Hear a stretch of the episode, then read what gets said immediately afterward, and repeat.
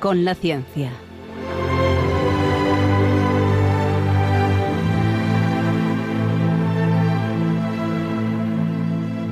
Dirigido por Javier Ángel Ramírez.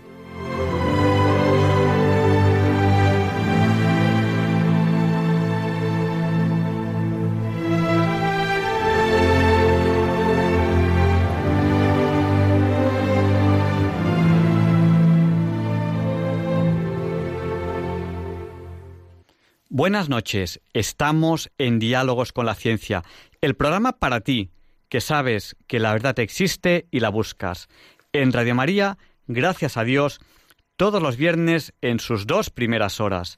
Quédense con nosotros, no van a encontrar un programa más variado en el dial.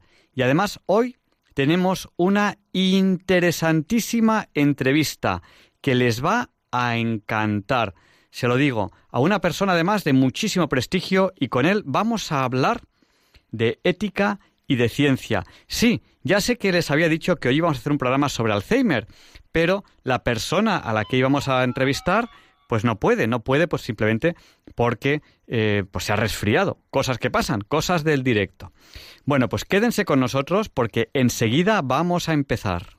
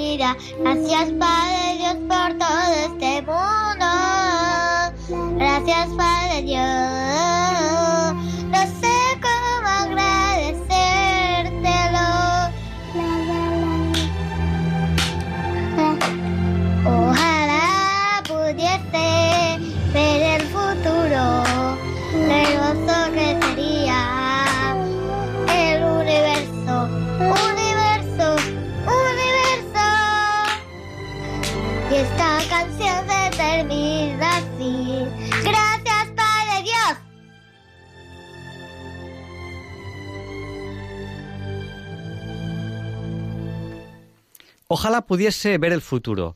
Ese es el deseo de estos niños. Bueno, pues el futuro ocurre, está aquí. El futuro viene. ¿Cómo viene? Programa a programa, cada vez estamos un poquito más en el futuro. Les he prometido una interesantísima entrevista. Así que allá vamos. Ah, tengo que saludar a varias personas. Tengo que saludar, pues, por ejemplo, por ejemplo, por ejemplo, a... ¿A quién saludamos hoy? ¿A quién saludamos hoy? Pues no me acuerdo cómo era el nombre. bueno, una chica que, que, me ha ayudado en el taller del coche y le he dicho, pues hoy te, te, te, saludaré por la radio, pero no me acuerdo de su nombre. O sea que primero la explotas y tal, y luego te olvidas de cómo se llama. Muy bonito, muy bonito. Y me lo he apuntado en el Muy ético, muy ético. Me lo he apuntado en la mano y le he dicho, me lo, me lo apunto aquí en la mano para, para no olvidarme. Y luego me he lavado las manos y se me ha borrado. Pero fíjate tú, eh, eh, eh, hemos dicho la palabra ética, la palabra ética, y has hablado tú del futuro, y precisamente tenemos ahora ah, preparado a un entrevistado que es una de esas personas que llevan toda la vida estudiando el futuro, preparándose para los peligros del futuro, para las amenazas del futuro. Bueno, pues vamos allá, vamos a entrevistar a César Nombela, una auténtica eminencia científica. Aquellos que estén en el mundo de la ciencia saben quién es. No necesita presentación, pero enseguida lo vamos a presentar porque yo entiendo que no todo el mundo está tan metido en el mundo de la ciencia. Así que abróchense los cinturones, esta nave va a despegar porque vamos a esta interesantísima entrevista, sin más dilación. Enseguida les abriremos el micrófono a ustedes, a los oyentes. De momento, pueden escribirnos al WhatsApp del programa, que es el del 8. ¿8 por 8, Luis? 64, pero eso era cuando yo era pequeño, eso lo habrán cambiado, ¿no? Pues el WhatsApp del programa es el 649888871. Allá vamos con esta interesantísima entrevista.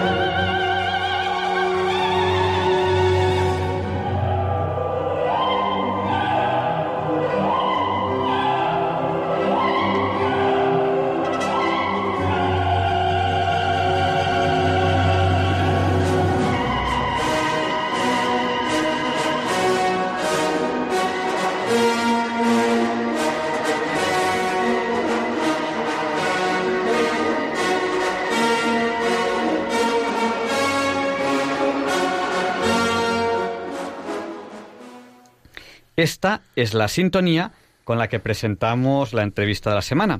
Y hoy tenemos el placer de presentarles a César Nombela. Él es una persona muy de peso en el ámbito de las ciencias.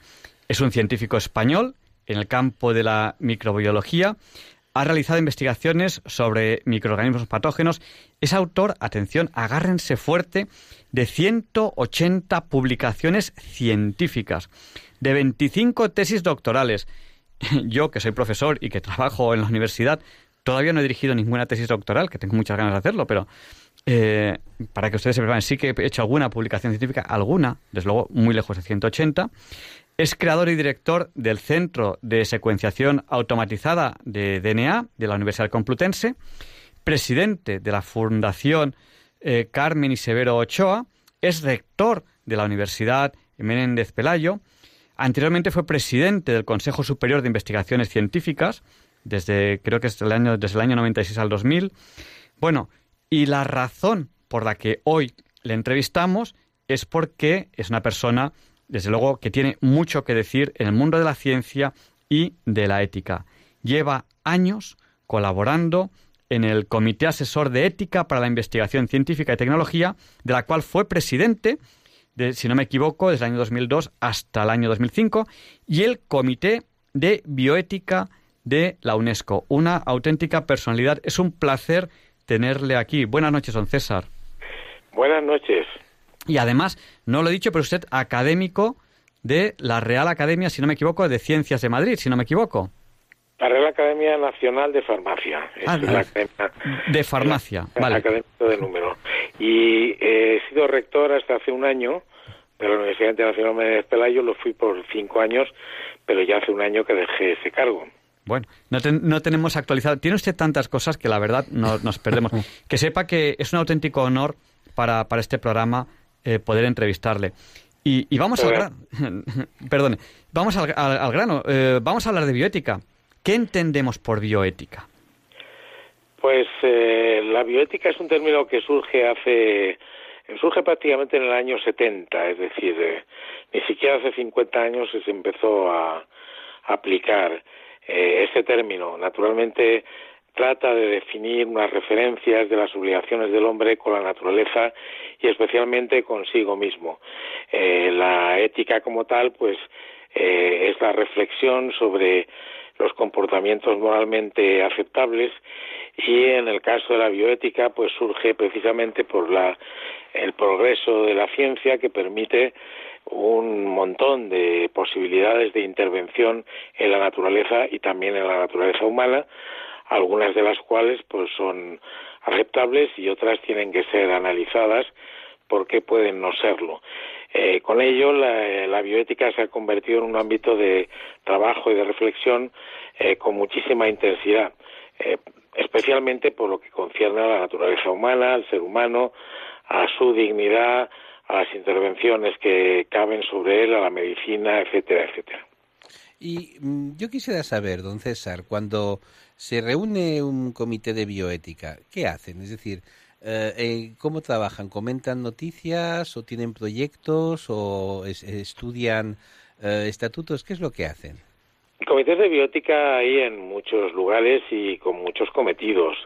Un comité nacional, por ejemplo, el Comité de Bioética de España, pues tiene el cometido precisamente de analizar las cuestiones más de actualidad, analizar, por ejemplo, las nuevas tecnologías, sus implicaciones éticas y con frecuencia esto se hace por encargo, encargo de los gobiernos, encargo de, de algunas instancias de la sociedad que piden la opinión. Los comités eh, naturalmente tienen la autoridad que puedan tener en función de la calidad de sus dictámenes, la calidad de sus estudios y sus análisis y las propuestas que hagan. Los comités normalmente no tienen ninguna capacidad de obligar, tienen la capacidad de estudiar, de analizar y de proponer.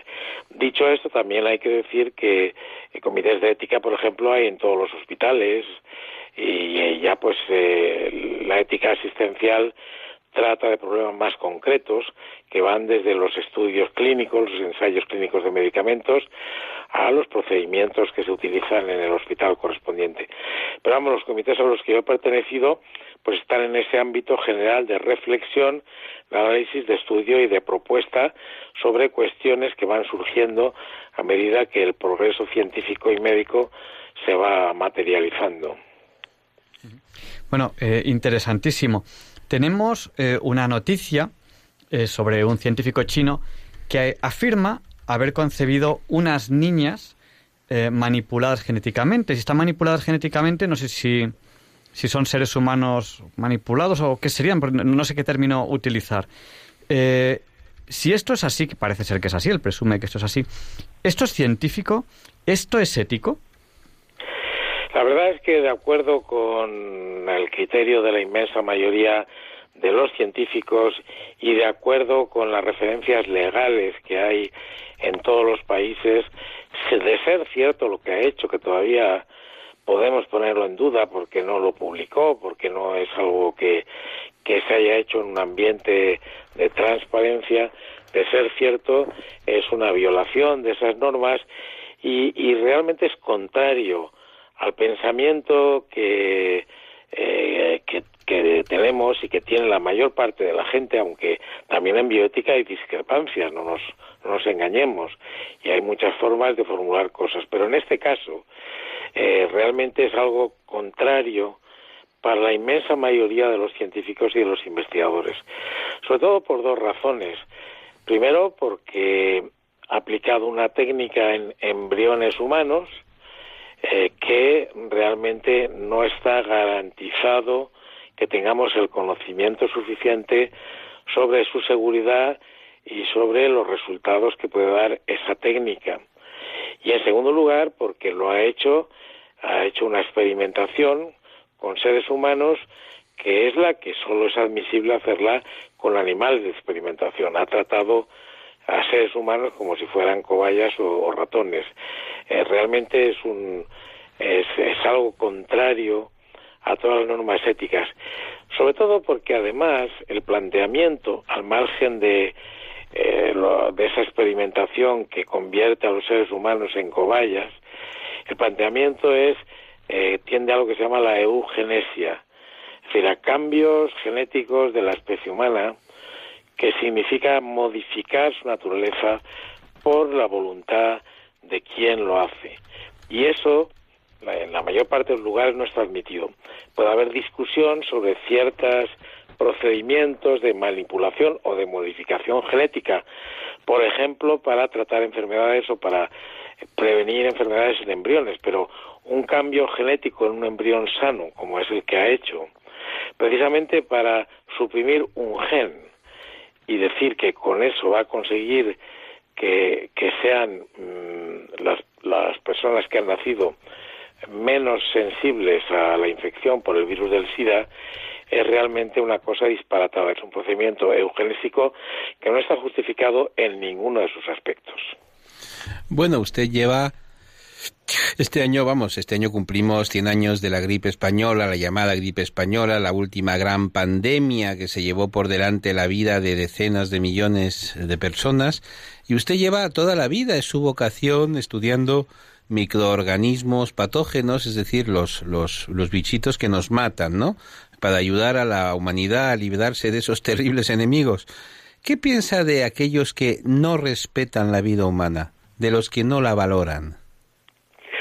Bueno, realmente eh, un principio fundamental en, el científico es, eh, desde luego, todo lo que sea con seres humanos es primero no causar daño y segundo, de hacer algo es siempre para beneficio de la persona y en ningún caso se debe admitir que se haga algo contrario a la dignidad humana. Por eso realmente creo que, un caso como este es un caso muy claro de cruce de unas líneas rojas que la mayor parte de los científicos, médicos, eh, juristas y demás consideran que no se debería dar y que no se puede dar y que sin embargo parece ser que se ha dado. Es verdad que, que atentados contra la vida humana se cometen desde muchos ámbitos, por ejemplo, el aborto provocado pues es, es algo que es la terminación eh, de la vida de una de, de, un ser humano en su etapa fetal o embrionaria y realmente muchos pensamos que no que no es aceptable pero reconozcamos que en nuestra sociedad eso no solamente es legal en muchos supuestos, en muchos casos, sino que además se practica con profusión. Pero en este caso del que hablamos ya, en que la vida humana es objeto de una experimentación para unos supuestos cambios genéticos que supuestamente lo van a mejorar y que dan lugar a dos seres humanos, en este caso ha dicho el, el científico, dos gemelas, dos niñas que, que ya están marcadas de por vida porque realmente son objeto de un diseño por voluntad de un tercero, no de la naturaleza, que tienen que ser eh, a lo largo de, toda su vida observadas, que realmente pueden vivir con ese estigma de decir, mi naturaleza está decidida por un tercero eh, que naturalmente ni me preguntó ni, ni podía hacerlo. Eh, estamos, por tanto, en un ámbito de, de la violación de la dignidad humana que se trata de algo extremo.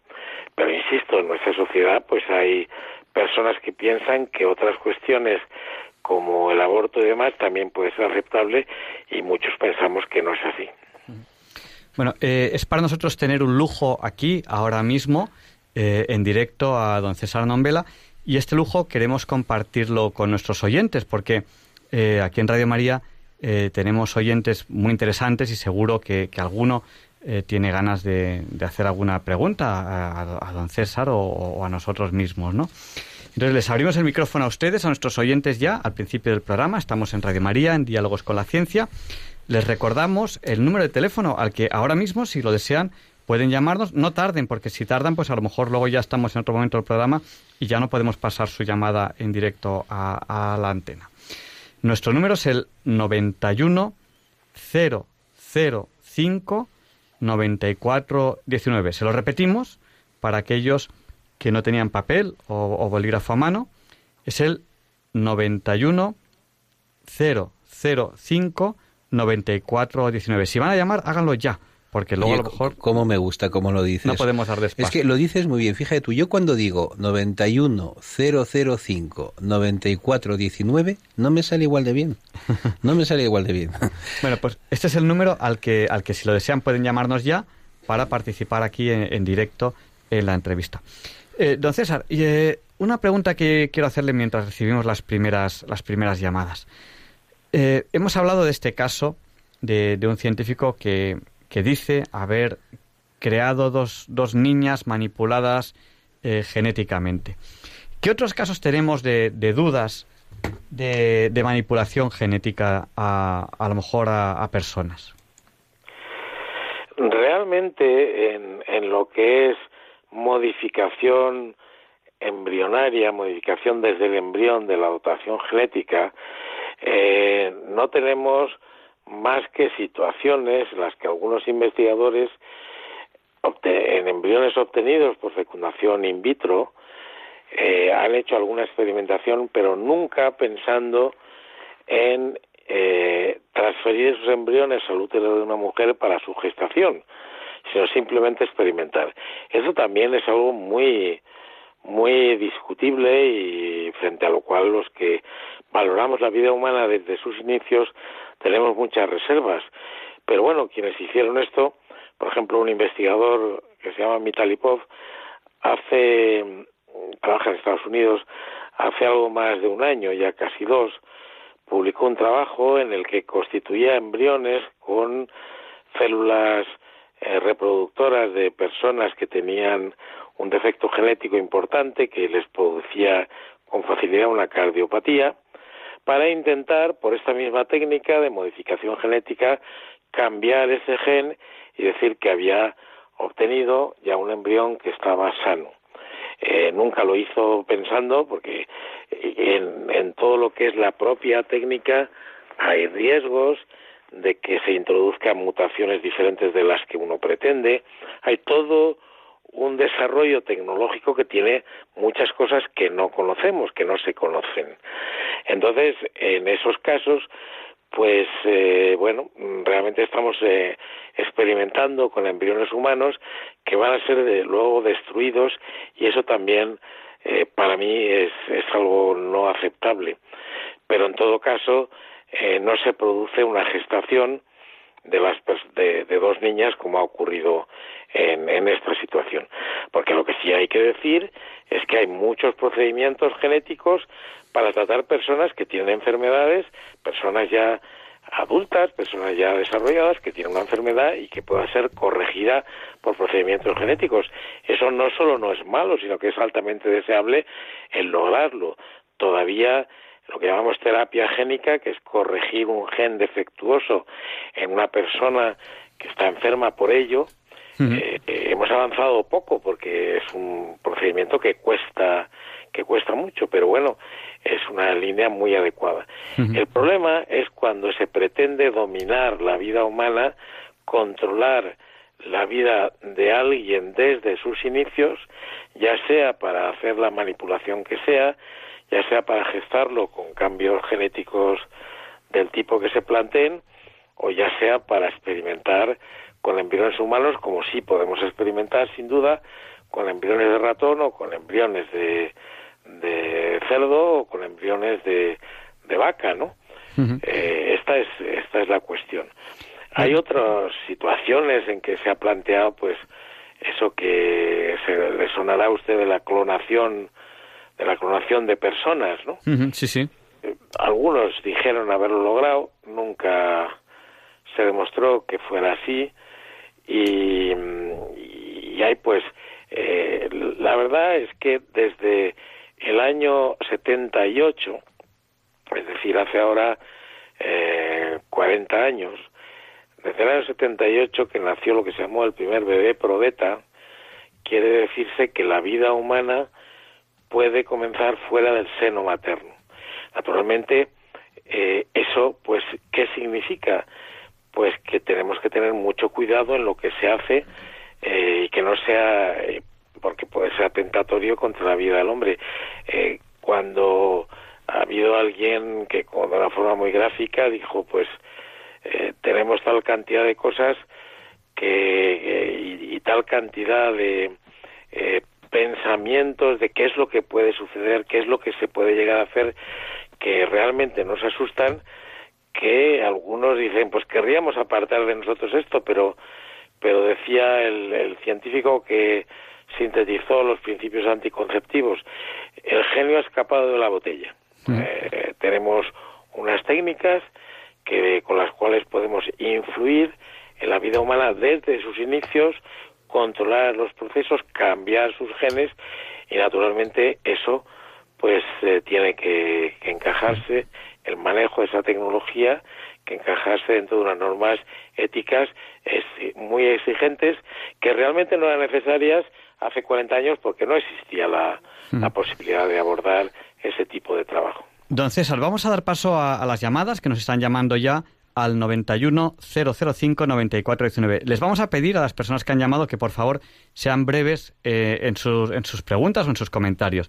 En primer lugar vamos a dar paso a Concha que nos llama desde Salamanca. Buenas noches Concha, díganos, el micrófono es suyo. Hola, hola buenas noches. No, solamente le quería decir, soy una experta porque soy ama de casa, ya me tengo mis añitos porque ya tengo hijos de 40 años y 45 y yo le diría a esas personas que lo mismo a los que provocan el aborto como a las personas que abortan, que si ellos pensaran, si a ellos los hubiesen abortado, no estarían en la vida. Entonces, que, no sé, que lo veo muy mal eso, pero cada uno tiene su conciencia y que, no sé, que ha hecho en la vida lo que ha querido o lo que le han permitido, pero no sé, que no estoy de acuerdo con el aborto y con y con muchas otras cosas. Simplemente era eso. Pues muchísimas gracias, Concha, y gracias, por haber participado en el programa. Si, si le parece bien a, don César, eh, damos paso a alguna, alguna llamada más que tenemos en, cola y luego si quiere, respondemos. Vamos a dar paso a Mari Carmen, que nos llama desde Madrid. Buenas noches, Mari Carmen. Díganos, el micrófono es suyo. Buenas noches, eh, padre. Eh, yo quiero preguntar esto. El, el SIDA entiendo yo que se deriva o que salió del abuso sexual. ¿Y cómo es que pueden modificar un gen para que los niños no hereden o no se contagien con el SIDA? Lo veo absurdo, además de los problemas que tiene el, el meterse a querer cambiar. Mari Carmen, Mari Carmen le respondemos por la radio ahora mismo. Sí, mire, lo, que ha sucedido es que eh, ya en la cantidad de años que se lleva estudiando el SIDA, el SIDA es la gran plaga que surge en la década de los 80 y que causó una cantidad enorme de muertes con un, en un cuadro de afectación del sistema inmunitario que hacía a las personas susceptibles a miles de infecciones, a procesos tumorales, etcétera, y creo que muchos conocimos a personas que murieron de SIDA con un cuadro verdaderamente eh, dramático en, en, lo que fue su salud. Con el tiempo se fueron desarrollando tratamientos, se fueron desarrollando estudios a fondo de los afectados, incluso se está todavía, no se dispone aún de una vacuna, pero quizá algún día pronto se podrá disponer. Ahora, una cosa que también se observó es que hay un gen concreto que tiene un nombre, bueno, pues que para los que no son técnicos, pues no le dirá mucho CCR5. Hay un gen concreto en el que algunas personas de manera natural, de manera natural tienen una deficiencia en ese gen. Y se vio que esas personas no se infectaban por el virus del SIDA, que eran altamente resistentes. ¿Quiere decir que es bueno no tener ese gen? En absoluto tenemos todos los genes que tenemos y los tenemos para algo. Lo que pasa es que esas personas, pues de paso que tenían ese defecto, esa deficiencia genética auténtica, pues no se contaminaban por el SIDA. Y eso es lo que ha llevado a este científico a decir, como aquí hay un padre que tiene que es portador del virus del SIDA, vamos a crear personas que eh, carezcan de este gen. Pero eso es tal barbaridad, porque efectivamente esas personas eh, son mucho menos sensibles al virus del SIDA, pero resulta que son más sensibles a otros. Es decir, ese la carencia de ese gen no es en sí ninguna ventaja. Y además hay muchas maneras de evitar el contagio por el virus del SIDA. De ahí la gran crítica que se está haciendo en toda la comunidad científica de todo el mundo a la iniciativa de este señor, que dice, bueno, vamos a quitarle una parte del genoma a estas niñas que van a nacer, eh, vamos a quitárselo, vamos a introducir lo que se llama una delección, una pérdida de un fragmento de un gen y así eh, no serán sensibles al virus del SIDA. Al final, encima declara que lo ha conseguido con una y no con la otra gemela, porque como todos tenemos dos copias de cada gen, eh, en una ha quitado las dos copias, pero no tan solo lo consiguió con una. Con lo cual, el disparate es todavía mayor.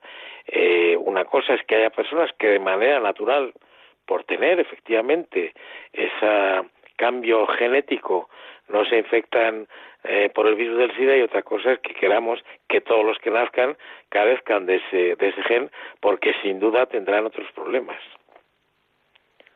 Eh, bueno, pues vamos a dar paso a, José, que nos llama desde, desde Toledo. Eh, buenas noches, José. Díganos, el micrófono es suyo. Hola, buenas noches. Quería preguntar que, qué opina la comunidad científica y la, y la Organización Mundial de la Salud sobre el movimiento del transhumanismo, eh, el hecho de, de manipular genéticamente bueno, el ADN para ser más inteligentes, correr más y, y todo eso, inmunes a ciertas enfermedades. José, le, le, respondemos ahora por la radio, si le parece bien. Vale. Muchas gracias. Bueno, pues don César, un tema interesantísimo, el transhumanismo. Yo creo que de alguna manera ya, ya se ha tocado, pero, pero no sé si puede hacernos algún resumen. Y además puede ser bueno porque ya sabe cómo es la radio, hay oyentes que vienen, hay oyentes que van, y seguro que hay oyentes que acaban de aterrizar y dicen, bueno, ¿y de qué están hablando? Pues a esos oyentes les diré que estamos hablando con César Nombela. Él es un científico español de renombre, estamos en diálogos con la ciencia, y con él estamos hablando de ética y ciencia.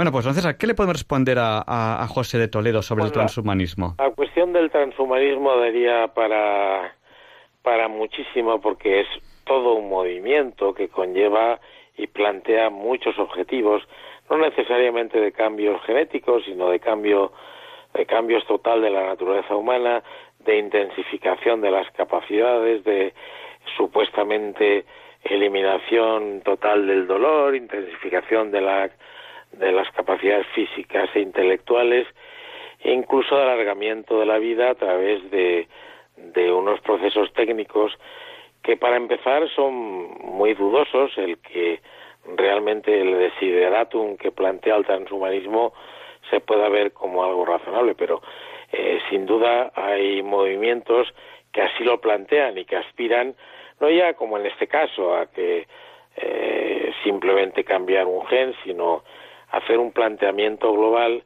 de suerte pues que, el ser humano pasara a ser otra cosa muy diferente.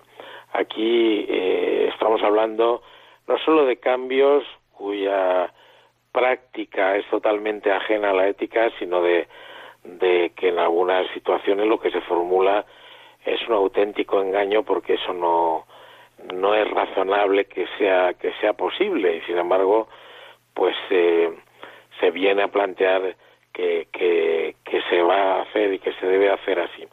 Es cierto que progresamos en el conocimiento y es cierto que cada vez podemos aprovechar ese conocimiento para bien de la especie humana. Podemos aprovechar, pues, desde, desde todo lo que es el desarrollo informático y demás para servirnos de esas máquinas y de esa inteligencia artificial para ampliar nuestras capacidades de comunicación, para ampliar nuestras capacidades de, de diseño de productos, para, para todo un sinfín de avances que el ser humano ha venido produciendo desde siempre. Pero otra cuestión es que se pretenda de una forma experimental además y totalmente ajena a, a una a un planteamiento medianamente ético experimentar con el ser humano con propósitos que para empezar son de dudoso logro y que en segundo lugar pues comprometen totalmente lo que es la dignidad del ser humano, su, su derecho a ser como es, su derecho al bienestar, su derecho a que nadie decida por él cuál es su naturaleza y cuál es su perfil genético. Pues vamos a dar paso ya a las últimas llamadas porque el tiempo en radio es así, pasa volando y, ya no vamos a poder coger más, más llamadas. Pero vamos a dar paso a Araceli. Buenas noches, Araceli. Díganos, sea, sea por favor breve y el micrófono es suyo. Sí, sí. Yo voy a ser muy breve. Mire, eh, queremos dar la plana a Dios. Eh, vamos a ver. A, las flores artificiales las hay hoy día que son preciosas pero nunca puede ser igual que una flor natural. Y a mí me parece que es una aberración y que estamos haciendo un, robot, pues si quieres, un robot más perfecto, vaya. Pero ¿cómo puede reaccionar? ¿Cómo sabemos que humanamente y espiritualmente un ser artificial ¿cómo puede reaccionar esa persona? Pues mucha, Yo creo que es, un, es, es una responsabilidad grande. Nada más tengo que decir. Pues muchas gracias. Vamos a dar paso también a, a Aurora. Ya no podemos coger más llamadas, lo siento, sé que, sé que siguen Vale. llamándonos. Vale, mu- muchas muchas gracias. Nada, vamos a dar paso a Aurora y, y ya no nos da tiempo a, a coger más llamadas, ya, ya cierra la entrevista don César.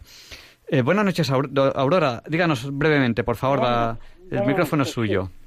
Mire, hace muchos años mi marido y yo estábamos viendo la 1, creo que era, y salió, salió un laboratorio, unos señores de laboratorio, que querían hacer un niño con los artículos que, que personalmente se puede hacer, cogieron del, del, del señor y de la señora y lo pusieron en unos tubos.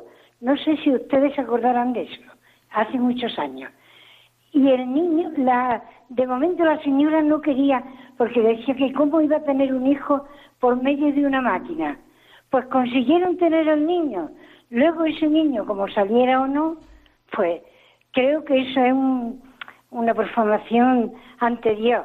Si Dios dijo que había que tener un hijo de esta manera, pues con más o menos gusto tiene el hijo porque Dios lo permite, pero no por medio de una máquina. Y podría decir más cosas, pero como Hmm. la cosa está apurada. Nada, muchas gracias, quedo. Aurora. A ver si algún señor de ahí se acuerda de esa película. Muchas gracias, Gracias. buenas noches. Bueno, pues do- don César, eh, tenemos ya que terminar la entrevista. ¿Cómo respondemos a estos últimos oyentes? Y usted, por supuesto, tiene lo que- tiempo para, para decirnos lo que considere oportuno. Lo que sí quiero decir es que el ser humano, eh, Dios lo ha hecho así, está dotado para conocer. Y no hay que tener ningún miedo a conocer. Y también está dotado para intervenir en la naturaleza, a intervenir complementando la acción de Dios y complementando eh, esa, eh, en función de esas capacidades. El, el mandato bíblico, ese de dominar la tierra, hoy se interpreta, yo creo, de una forma más clara diciendo el sentido de cuidar. Tenemos esa responsabilidad y a veces mejorar, hacer una planta mejor, que pues, pues me parece perfectamente factible y demás. ¿Cuál es la gran referencia? El ser humano. El ser humano es digno de que se respete sus derechos, su libertad, su dignidad. Ese es el límite, ahí es donde no podemos entrar. Pero transformar la naturaleza para bien, naturalmente, es una capacidad de la que estamos dotados y que podemos aspirar. Y desde luego el ser humano, pues no puede ser objeto de una creación artificial ni de un ni de una modificación de sus genes por el capricho de alguien. Hay realmente elementos, por eso la bioética hoy es importante y por eso quienes defendemos una bioética que tiene como gran referencia la dignidad del ser humano, eh, creemos que estamos en esta línea, pero eso no impide que el ser humano desarrolle una tecnología cada vez más perfeccionada y cada vez más en beneficio precisamente de las aspiraciones del ser humano en la Tierra, de, cuidar de la naturaleza y también, en lo posible, de mejorar muchos de los procesos. Esa es el- la gran referencia. Por eso, eh, lo que los cristianos acabamos proclamando es que la referencia es la dignidad humana y, el, y la posibilidad de conocer, de avanzar, de progresar en el conocimiento es algo perfectamente aceptable y que está realmente eh, como parte de lo que es nuestro mandato como seres inteligentes creados a semejanza de Dios. Pues, don César, ha sido un auténtico placer poder compartir emisión con usted. Muchísimas gracias por habernos dedicado su tiempo. No le hemos dejado dormir hasta, hasta ahora, eh, cosa que, que sentimos mucho, pero... Le, le hemos asaltado, vamos, le hemos asaltado, qué, qué vergüenza. Ha sido, ha sido un placer, con mucho gusto. Muchísimas gracias, don César. Pues muchas gracias y, y- y buenas noches. Sentimos Bueno. porque eh, eh, sentimos porque no hemos podido dar paso a muchos oyentes que, que han llamado porque luego era una, una, una entrevista interesantísima. Gracias por habernos dedicado su tiempo. Pues otra vez será. Muchas gracias a ustedes. Buenas noches. Buenas noches. Y bueno, ya saben que qué les voy a decir. Quédense con nosotros porque ya es día 30, ya es viernes, solamente les queda un día por madrugar. Y Luis Antequera nos va a presentar este sabio español de la semana.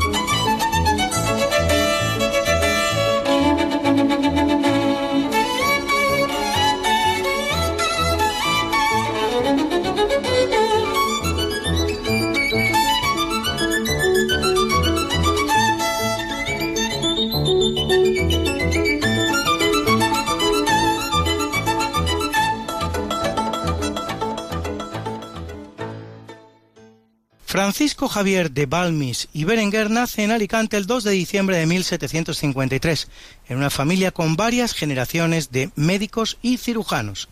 Después de formarse en el Hospital Real Militar de la ciudad, con 25 años de edad obtiene el título de Cirugía y Álgebra por la Universidad de Valencia.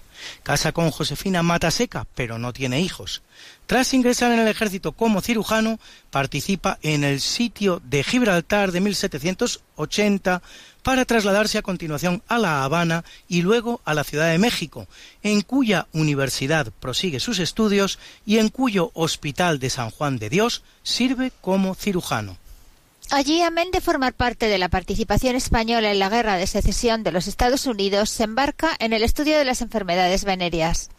El mismo trasladará a España mil kilos de ágave y 345 de begonia para ejecutar los remedios experimentados en América contra las enfermedades de transmisión sexual.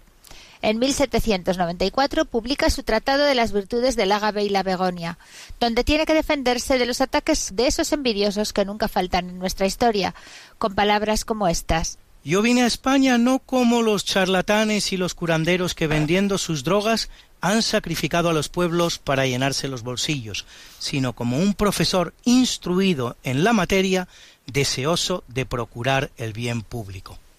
Ya en España y con 42 años de edad es nombrado cirujano de Cámara del Rey Carlos IV, mientras obtiene el título de bachiller en medicina por la Universidad de Toledo. Momento coincidente con uno de los grandes hitos de la historia de la medicina, el descubrimiento en 1796 por el médico inglés Edward Jenner de la vacuna de la viruela, una enfermedad que produce terrible mortandad infantil y hasta 400.000 muertos en Europa cada año, no digamos en América. Y eso que dicho sea de paso, ya con anterioridad, nada menos que 30 años antes, se vinieran practicando formas similares de inmunización, como es el caso de los experimentos realizados en Chile por el fraile español Pedro Manuel Chaparro.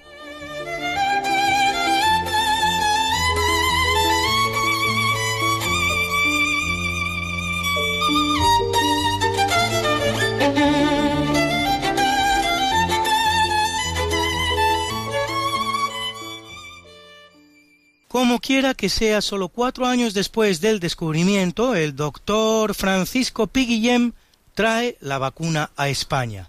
El enérgico y tenaz Balmis, consciente de la importancia del hallazgo, se involucra intensamente en él. Amén de practicar las primeras vacunaciones, traduce el Tratado Histórico-Práctico de Jacques-Louis Moreau de la Sarthe y escribe, a su vez, una instrucción sobre la introducción y conservación de la vacuna. Y lo que es más importante de todo, convence al rey Carlos IV, cuya hija, la infanta María Luisa, había sufrido ella misma la enfermedad, de enviar una misión a América para propagar la vacuna. Es la Real Expedición Filantrópica de la Vacuna, más conocida como Expedición Balmis, en honor al que es su verdadero promotor, la primera gran campaña de vacunación de la historia acometida en territorios españoles y por españoles, el más ambicioso proyecto sanitario realizado hasta ese momento en la historia de la humanidad. Sufragada con fondos públicos, lo que es per se otro hito histórico, su objetivo no es otro que el de que la vacuna de la viruela alcance todos los rincones del imperio español y sea administrada de manera gratuita. La expedición que sale de La Coruña en el navío María Pita la componen el propio Balmis, dos médicos asistentes, dos prácticos, tres enfermeras y lo que es aún más novedoso, 22 niños huérfanos de entre 8 y 10 años de edad de la Casa de Expósitos de La Coruña a los que se inocula sucesivamente el virus para trasladarlo en unos tiempos en los que no existían los refrigeradores, solución dotada por el genio del propio Balmis. Los niños quedarán en América, muchos de ellos en nuevas familias que los adoptan.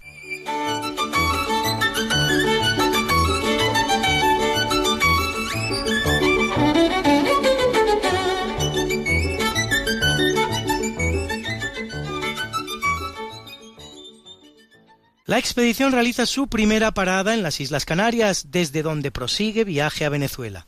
Allí se divide en dos grupos. El primero, dirigido por Balmis, se dirige hacia el norte, visitando La Habana, México y Guatemala, mientras el segundo, dirigido por José Salvani, se adentra en Nueva Granada y en el Virreinato del Perú, las actuales Colombia, Ecuador, Perú y Bolivia, en una campaña que dura siete años y que se cobra la vida del propio Salvani, muerto en Cochabamba en 1810.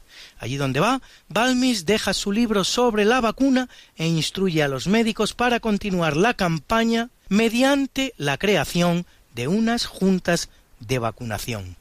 En Nueva España, Balmis toma otros 26 niños huérfanos para trasladar la vacuna viva durante la travesía que a bordo del navío Magallanes realiza a través del Pacífico, desde Acapulco hasta Manila. En Filipinas, y con la ayuda inestimable de los hombres de la Iglesia, realiza una nueva campaña de vacunación masiva. De las islas parte hacia Macao, la colonia portuguesa en la parte china del continente, a la que llega en una barca después de incluso sufrir un naufragio y salvar a los niños con sus propios brazos se adentra en territorio chino vacunando a la población de varias ciudades hasta llegar a Cantón, viaje en el que aprovecha para realizar estudios de la población botánica local. De regreso a España todavía recala en la isla de Santa Elena, en pleno Pacífico, de soberanía inglesa, la misma que sólo nueve años después se convertiría en la última morada de un tal Napoleón Bonaparte, y a pesar de hallarse Inglaterra en guerra con España, realiza en ella su última campaña vacunadora.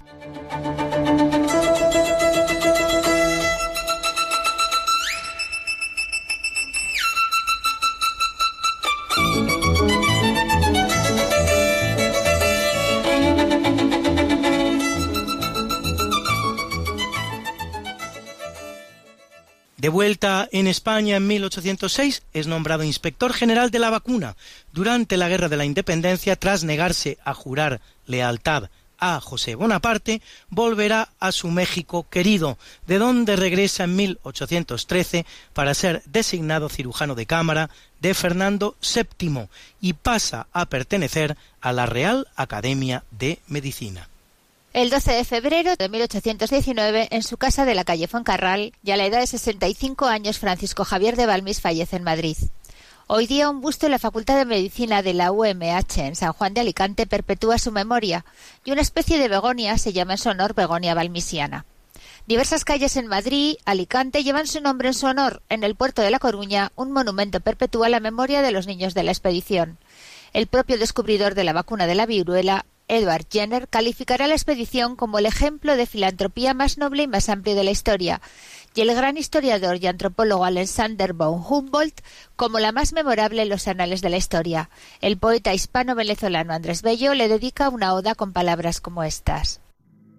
Suprema providencia, al fin llegaron a tu morada los llorosos ecos del hombre consternado y levantaste de su cerviz tu brazo justiciero admirable y pasmosa en tus recursos, tú diste al hombre medicina, hiriendo de contagiosa plaga los rebaños. Tú nos abriste manantiales nuevos de salud en las llagas y estampaste en nuestra carne un milagroso sello que las negras viruelas respetaron.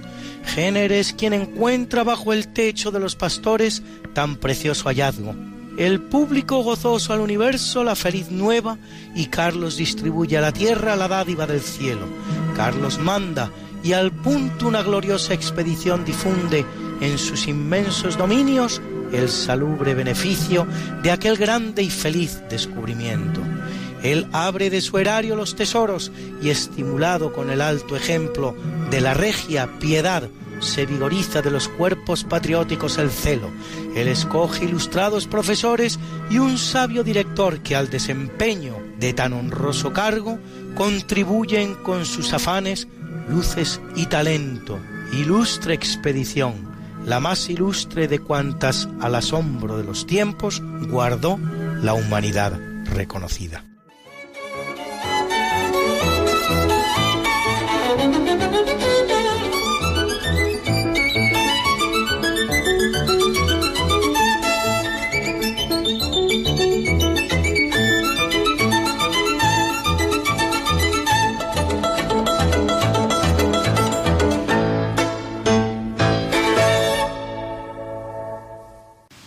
Leonardo Daimiel Pérez de Madrid presenta la sección Pensar y Sentir.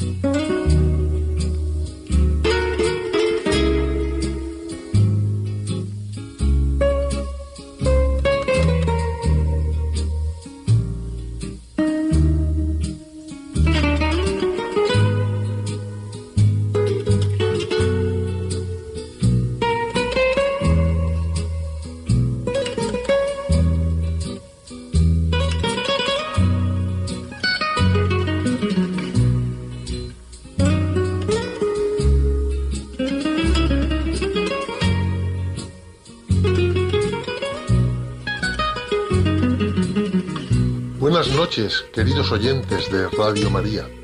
Soy Leonardo Daimiel y celebro estar de nuevo con ustedes. Les agradezco mucho que estén ahora ahí al otro lado de la radio. Como muchos de ustedes sabrán, en el ya cercano año 2019 se va a conmemorar el quinto centenario del fallecimiento de Leonardo da Vinci. Va a ser una conmemoración intensa, como corresponde al egregio personaje.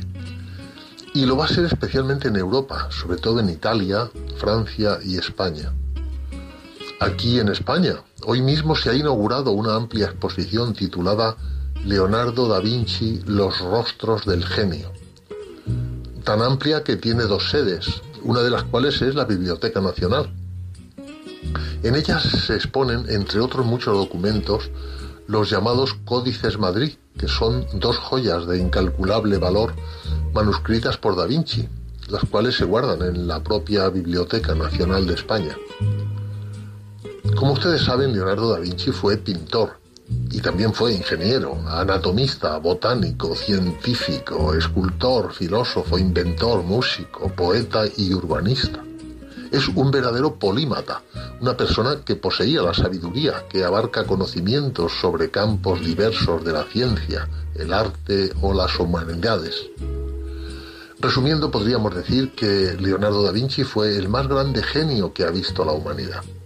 Es el mejor ejemplo de lo que llamamos hombre del Renacimiento, alguien que buscaba la sabiduría en todo. Vivió 67 años, hasta el día 2 de mayo de 1519. No voy a dar muchos datos biográficos del personaje. Quien lo desee va a tener tiempo para conocerlo mejor a través de las varias biografías, conferencias, documentales, exposiciones, etcétera, que van a tener lugar a lo largo del próximo año. Y entre las muchas actividades que llevó a cabo, cabe decir que fue también escritor. Desde luego no lo fue en el sentido convencional o literario, pero escribió unas 30.000 páginas llenas de reflexiones, anotaciones y dibujos de sus descubrimientos y teorías. Dos de los cuadernos o códices en que agrupó esas páginas son los que ya he citado, que se conservan en nuestra Biblioteca Nacional. El texto que les voy a leer hoy a ustedes es una recopilación de frases escritas por Leonardo da Vinci. No voy a traer aquí frases que sean producto solo de su genialidad como artista. Las que les voy a leer ahora nos ayudarán a pensar y sentir porque están dictadas por su experiencia en el arte más importante, que es el arte de vivir. Comenzamos. Son vanas y están plagadas de errores las ciencias que no han nacido del experimento, madre de toda certidumbre. Aquel que más posee, más miedo tiene de perderlo. He ofendido a Dios y a la humanidad porque mi trabajo no tuvo la calidad que debía haber tenido. Así como una jornada bien empleada produce un dulce sueño, así una vida bien usada causa una tranquila muerte. El placer más noble es el júbilo de comprender Quien poco piensa, mucho hierra. Quien no valora la vida, no se la merece. Si encontráis a una persona virtuosa y buena, no la apartéis de vosotros. Pide consejo a quien sabe corregirse a sí mismo.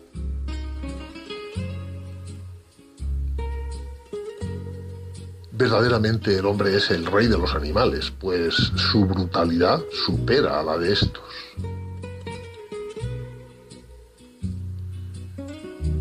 Quien no rechaza el mal, ordena que se haga.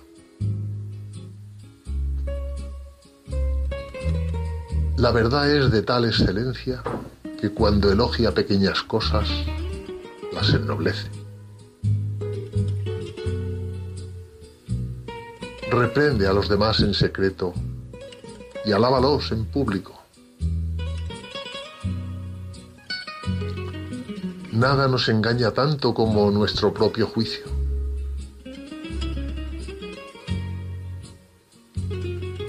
Bien sabemos que los errores se detectan más fácilmente en el trabajo de otros que en el propio. En cuanto nace la virtud, nace contra ella la envidia, y antes perderá el cuerpo su sombra que la virtud su envidia. El renombre del rico termina con su vida. Se recuerda el tesoro, pero no al atesorador. Muy distinta es la gloria de la virtud de las personas que la de sus tesoros. Es imposible amar u odiar algo sin empezar por conocerlo. Igual que el hierro se cubre de herrumbre por falta de uso, así el ingenio, sin ejercitarlo, se deteriora.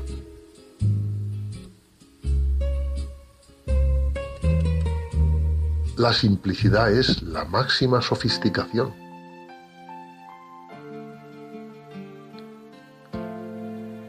Quien de verdad sabe de qué habla no encuentra razones para levantar la voz.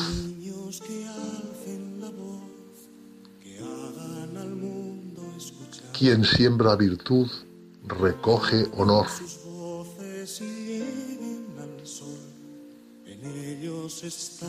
Nada es más propenso a engañarnos que nuestro juicio sobre nuestro propio trabajo. Nos reporta un mayor beneficio que sean los enemigos quienes señalen nuestras faltas, que escuchar las opiniones de los amigos. He aquí una cosa que cuanto más se necesita, menos se estima. El consejo. Mal haces si alabas y peor si reprendes algo que no entiendas bien.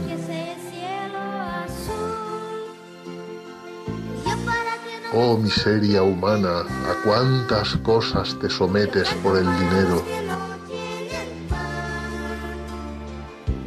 Y por último, si es posible, se debe hacer reír hasta los muertos. Para no escuchar el cañón. Que canten los niños que alcen la voz, que hagan al mundo escuchar. Que unan sus voces y lleguen al sol, en ellos está la verdad. Que canten los niños que viven en paz y aquellos que sufren dolor. Que canten por esos que no cantarán, porque han apagado su voz. Canto porque sea verde el jardín y yo para que no me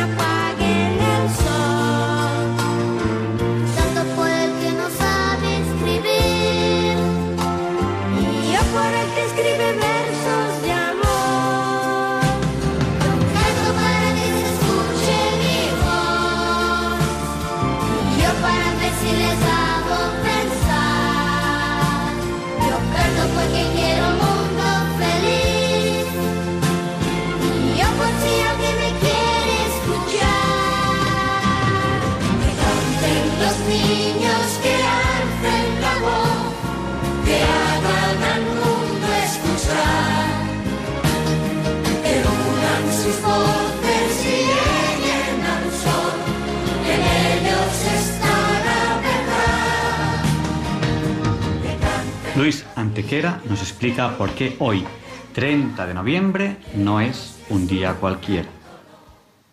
It's a lovely day today, and whatever you've got to do, I'd be so happy to be doing it with you. But if you've got something that must be done, and it can only be done by one, there is nothing more to say. Except it's a lovely day for saying it's a lovely day.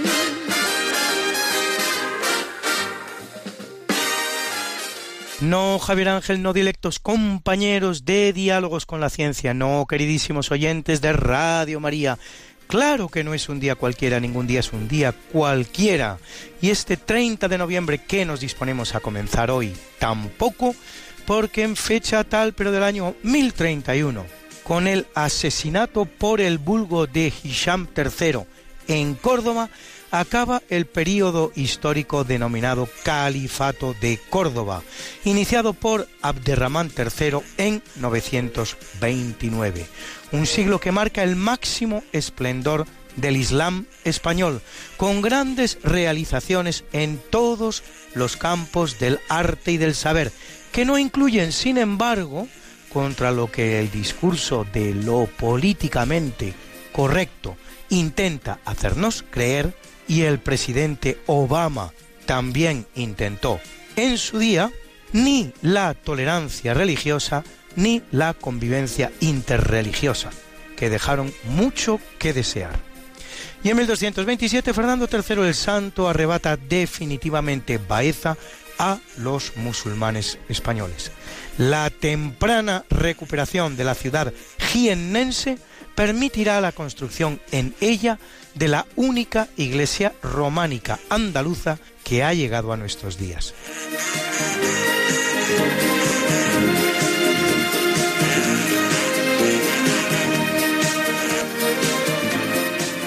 En 1803, al mando del doctor Francisco Javier de Balmis y Berenguer, zarpa de La Coruña la Real Expedición Filantrópica de la Vacuna, que llevará la vacuna de la viruela no solo a las posesiones españolas en Hispanoamérica y Filipinas, sino incluso a la China, y en un rasgo de generosidad propio del carácter español, hasta algunas posesiones de la corona inglesa con la que España se hallaba en guerra en aquel momento. Ese mismo día de 1803, en el subcontinente norteamericano, España cede a Francia la Luisiana, gigantesco territorio que constituye prácticamente toda la frontera de las ciudades norteamericanas independizadas un cuarto de siglo antes hacia el oeste. Solo 20 días después, Francia, a su vez, la cede a los Estados Unidos. Indicativo de la inmensa extensión del territorio es que de él saldrán 13 de los 50 estados norteamericanos que constituyen hoy día la Unión. Y en 1833 Javier de Burgos, ministro de Fomento, aprueba el decreto que divide el territorio español en 49 provincias. La división de las Islas Canarias casi un siglo después en dos provincias cierra la definitiva división de nuestro país en 50 departamentos llamados en nuestro caso provincias.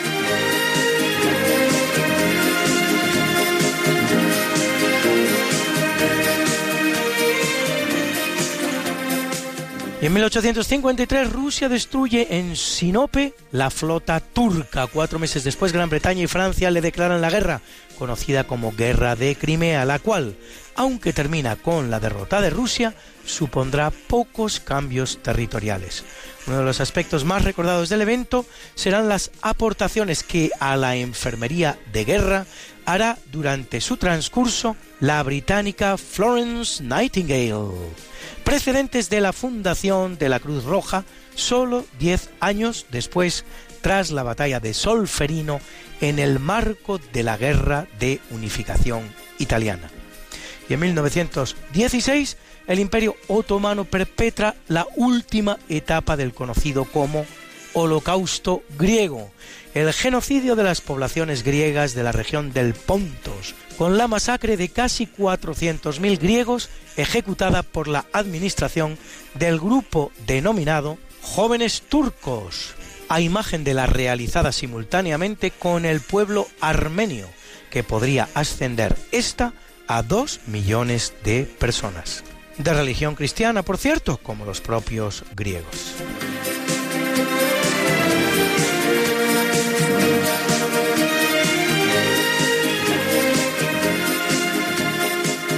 En 1936 el fuego destruye el Crystal Palace, el gigante de cristal, sede de la gran exposición de 1851, un diseño de Joseph Paxton llamado a ser la Torre Eiffel londinense. En 1939, simultáneamente al comienzo de la Segunda Guerra Mundial, pero fuera de ella todavía, pues no entrará en la misma hasta que el 22 de junio de 1941 Hitler comience la invasión del país, la Unión Soviética bombardea las principales ciudades finlandesas, dando inicio a la llamada Guerra de Invierno. 105 días después, la guerra terminaba con la cesión finlandesa a la URSS de Petsamo, Sala y la mayor parte de Karelia, un 10% de su entero territorio. Y es un día importante en el campo de la música moderna, pues en 1979 se publica en el Reino Unido el LP The Wall de la banda británica Pink Floyd. En 1982, Michael Jackson presenta Thriller, el álbum más vendido en la historia de la música. Y en 1984, Phil Collins lanza a la venta en Estados Unidos su delicado One More Night, una noche más que están ustedes escuchando.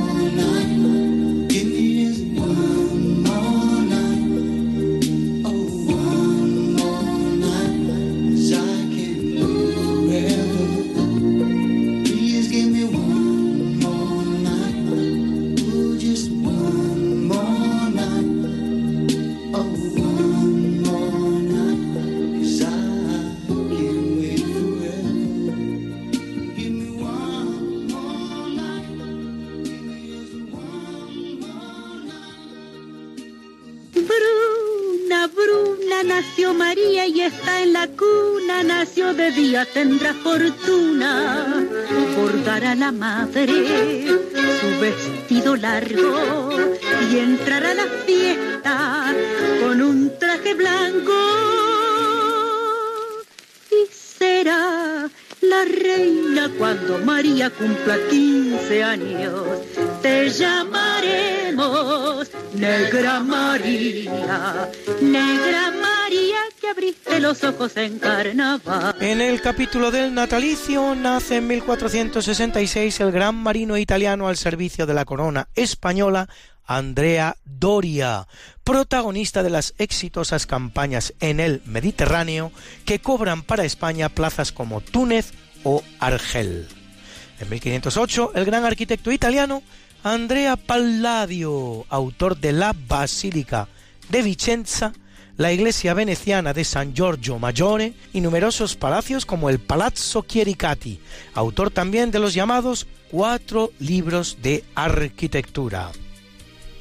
Es un gran día para la literatura en lengua inglesa, pues en 1667 nace en Dublín Jonathan Swift, autor de Los viajes de Gulliver, y en 1835, en la solo 14 años antes españolísima Florida, Samuel Langhorne Clemens, más conocido como Mark Twain, autor de las aventuras de Tom Sawyer y de las aventuras de Huckleberry Finn. Conocido como el padre de la literatura norteamericana, nace curiosamente durante la visita del cometa Halley de 1835 y muere durante la siguiente visita del cometa en 1910, cosa que al parecer él mismo había profetizado.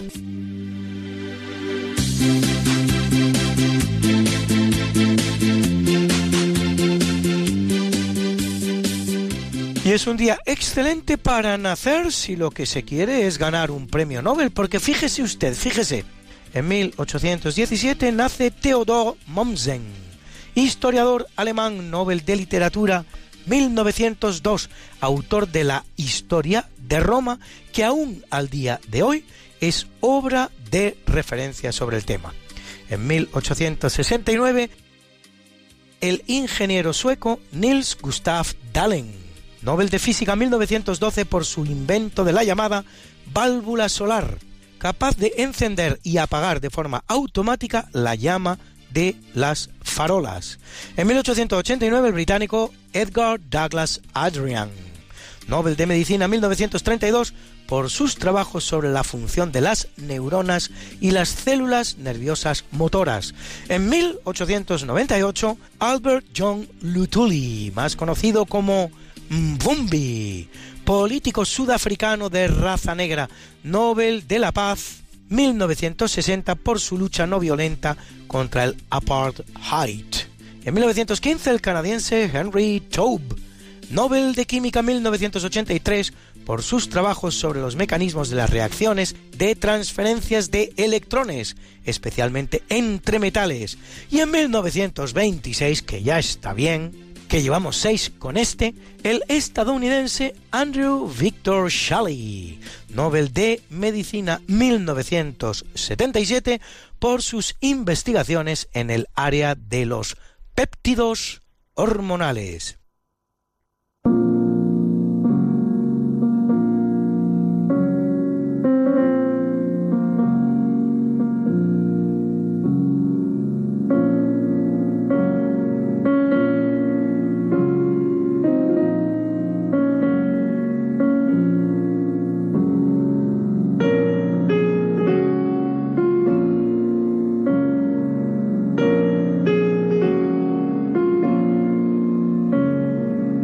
Capítulo del obituario muere en 1694 en Roma Marcello Malpighi, fisiólogo italiano, fundador de la histología o ciencia que estudia los tejidos orgánicos. En 1751 el francés Jean-Philippe Lois de descubridor de ocho nebulosas y dos cometas, que intenta calcular la fecha de la crucifixión de Jesús de Nazaret a partir de observaciones astronómicas registradas en la Biblia. Y en 1900 en París el novelista británico Oscar Wilde, exiliado en Francia tras cumplir dos años en la cárcel de Reading por mantener relaciones sexuales con el hijo del marqués de Queensbury.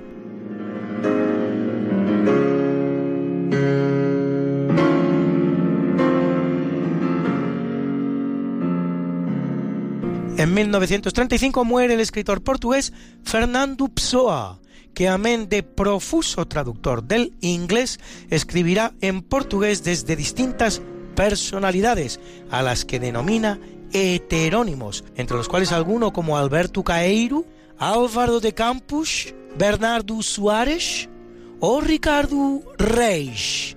Y en 1947 el genial cineasta germano estadounidense Ernst Lubitsch, autor de la película Ser o no ser. Peliculón en el que en clave cómica relata la reacción que suscita en un pueblo holandés la próxima llegada de los soldados de los tercios españoles. Los hombres muertos de miedo, las mujeres inquietas y hasta ilusionadas.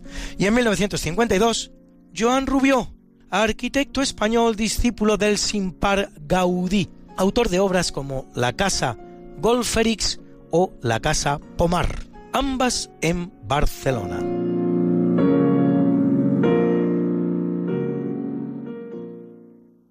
Qué linda está la mañana en que vengo a saludarte. Venimos todos con gusto y placer a felicitarte. El día en que tú naciste, nacieron todas las flores. En la pila del bautismo cantaron los ruiseñores. Ya viene amaneciendo, ya la luz del día nos dio.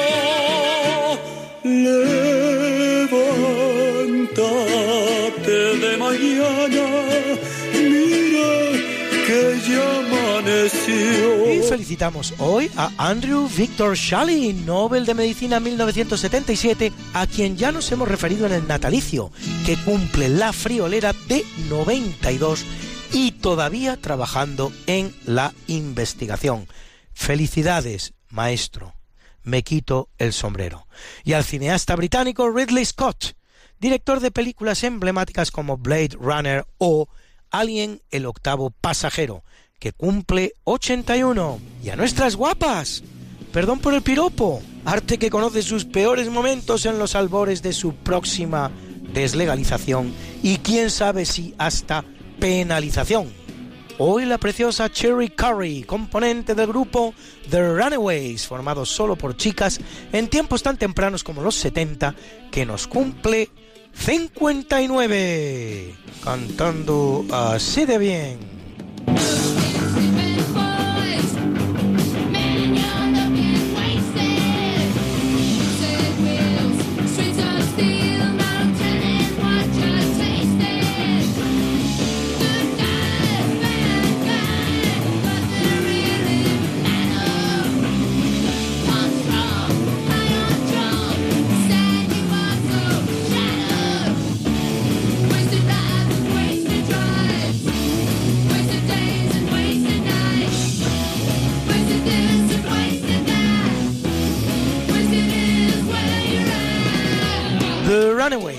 Wasted, gastado.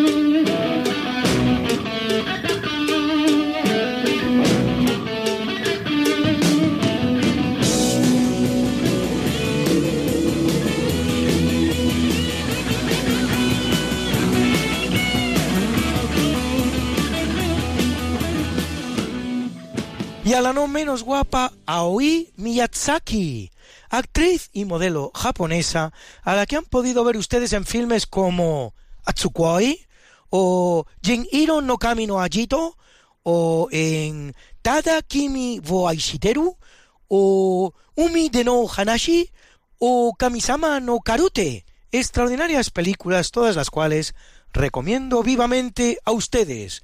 Y si pueden, en versión original, que cumple preciosos, preciosos 33.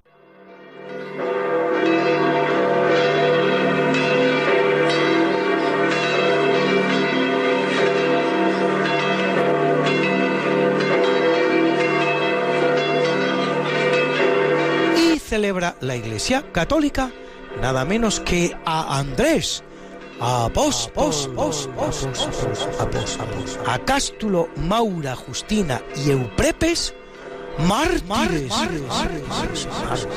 y a Constancio, Saturnino, Troyano y Zósimo, confesores. Hoy es el Día Internacional de la Seguridad en la Información, tema de candente actualidad que, con la irrupción en el panorama de los nuevos medios de comunicación basados en Internet, junto a expresiones muy positivas para la libertad de expresión y la variedad informativa, están inundando también el panorama de las comunicaciones con noticias falsas y apócrifas.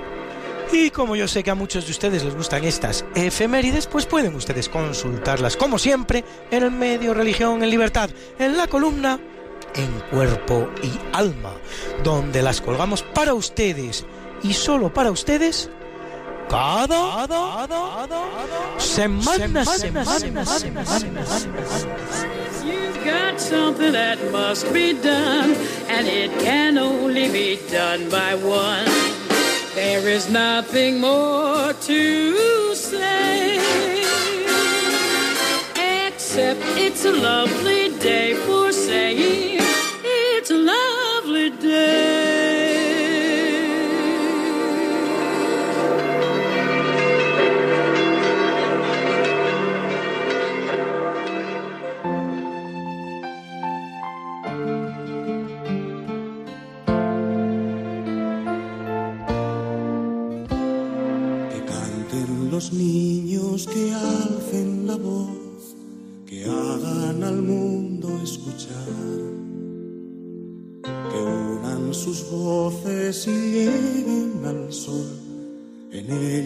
ellos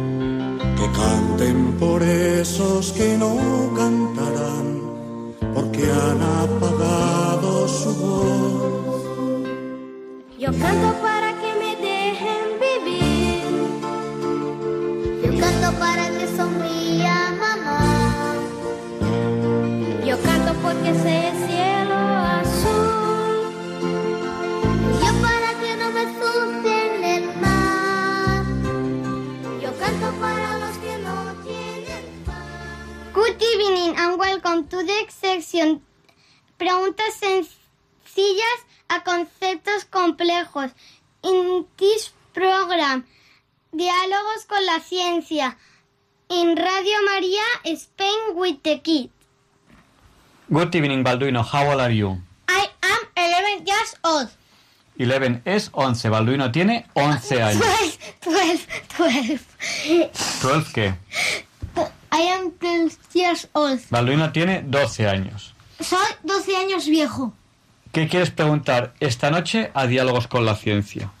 Eh, si es posible hacer fuego con piedras, más bien minerales, ¿es pos- ¿sería posible hacer pre- prender fuego a una? A ver, la pregunta es más compleja de lo que parece. ¿Qué es el fuego? El fuego es una emisión de luz y calor en una reacción redox, que se llama, que es una, una, oxida- eh, una reacción reducción-oxidación. Eso es lo que nosotros llamamos fuego. Es Una la- oxidación muy rápida, para Sí, ser. es una, es una, eh, es una reacción redox y lo que llamamos fuego es emisión de luz y calor. ¿Vale? Bueno, entonces, ¿cuándo se produce fuego? Se produce fuego cuando un material combustible reacciona con el oxígeno. Generalmente, con el oxígeno del aire, generalmente esta reacción no se produce espontáneamente. ¿Por qué no se produce espontáneamente? Porque si se produjese espontáneamente ya se habría producido y no estaría el compuesto eh, ahí sin, sin quemarse.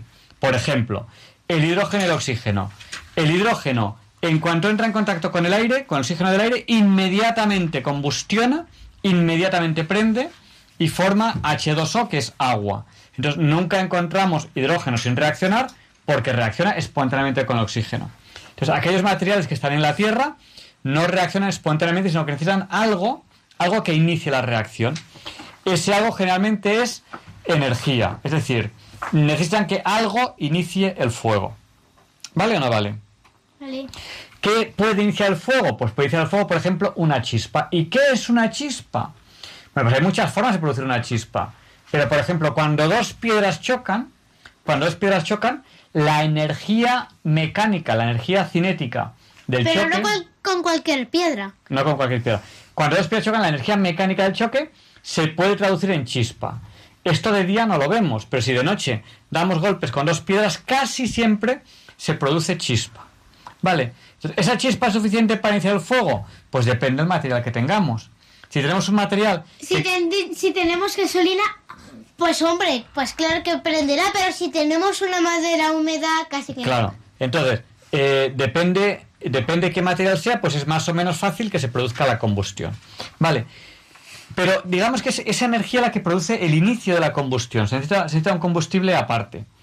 Bueno, ¿pueden arder las piedras? Pues la, la, la fisicoquímica dice, y si algún físico-químico que está oyendo y no le parece correcto puede llamarnos y corregirnos, la físico-química dice que en principio, en principio, todo es susceptible de reaccionar con reacción redox.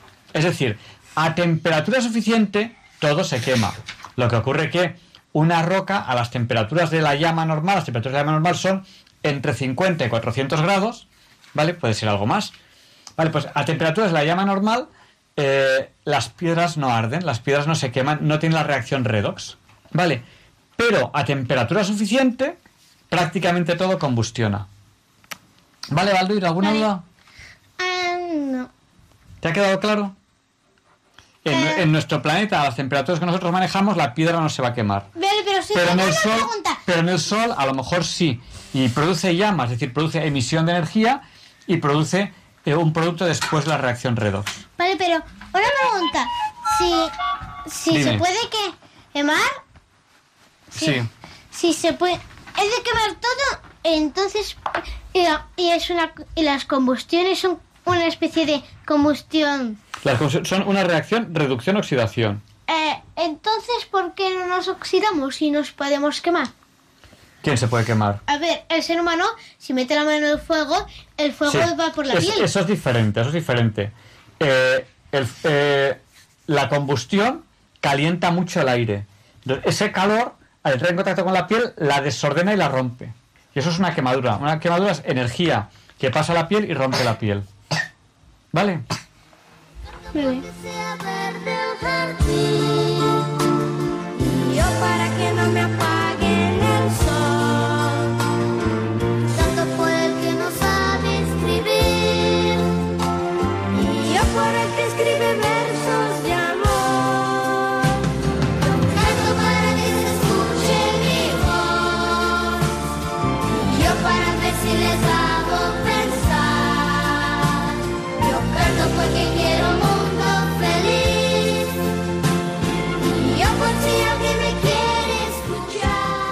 Good evening, Ruth. How old are you? I am 10 years old. Ruth tiene 10 años. ¿Qué quieres preguntar esta noche a Diálogos con la Ciencia? Que, a ver, las tecnologías van a ir avanzando. ¿Qué, qué, qué, qué haremos cuando ya no quepan más personas en el mundo? Yo sé Bien, a ver.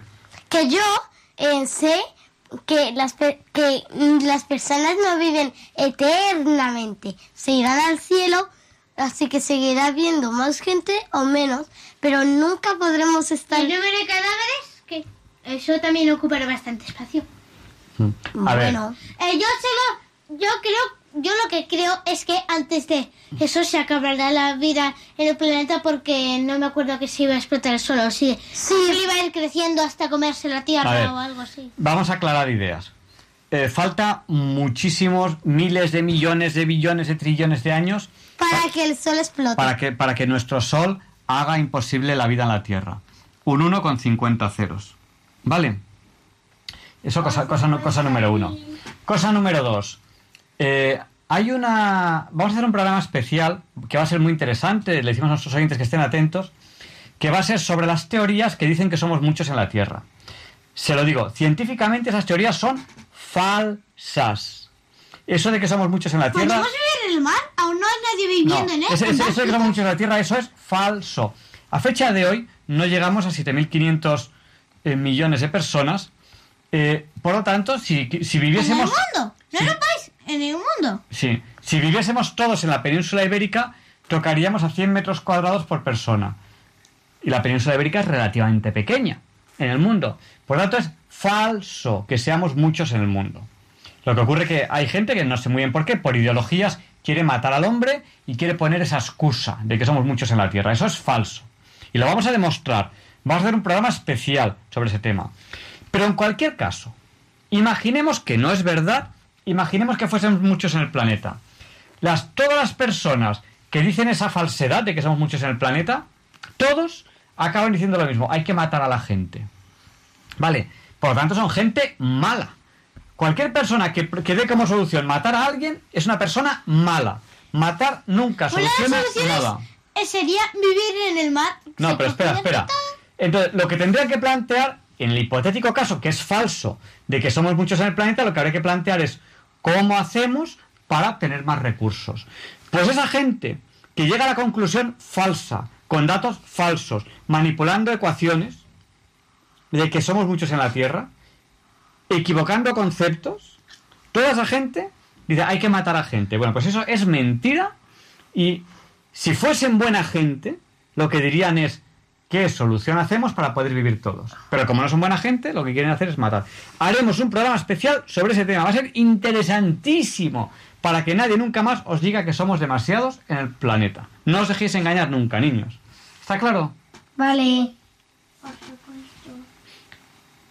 Bueno, y luego, Ruth, no te lo he contado. Si alguna vez conseguimos la inmortalidad, que yo creo que posiblemente eso no se consiga nunca, la inmortalidad. Eh, lo que conseguiremos es vivir más años. Dicen, lo- dicen los médicos que hay un límite de 125 años. Bueno, puede que sí o puede que no. Eh, no lo sé. Pero lo que, si conseguimos vivir más años, pues, pues bueno, pues eh, ojalá, Pues- ojalá seamos más en el planeta Tierra. Ahora mismo, ahora mismo caben billones de personas más de las que hay en el planeta Tierra. Hay, hay zonas realmente auténticamente despobladas. ¿Qué ocurre? Que como la mayoría de nosotros vivimos en ciudades, miramos a nuestro alrededor y vemos mucha gente. Ahora Pero en los pueblos, pero, y, y ya ni siquiera en los pueblos, sino en los escampados, pues a lo mejor eh, cuando, te, en el desierto. cuando te plantas en- aquí mismo en España, cuando te plantas en mitad de los Montenegros, a lo mejor la persona que hay más cerca, pues está a muchos kilómetros de ti. ¿Vale? Entonces, como estamos en ciudades, es fácil engañarnos y decirnos que somos demasiados, pero eso es un engaño, es mentira. No somos demasiados en el planeta. No os dejéis engañar. Somos muy pocos. Somos, ahora mismo somos pocos, aproximadamente unos 7.500 millones de personas. Y eso es, eso es Ah, poco, para el planeta es muy poco. Ah, para 7 millones, había oído 7 mil y eso. 7.500 más o menos. 7.500 millones de personas.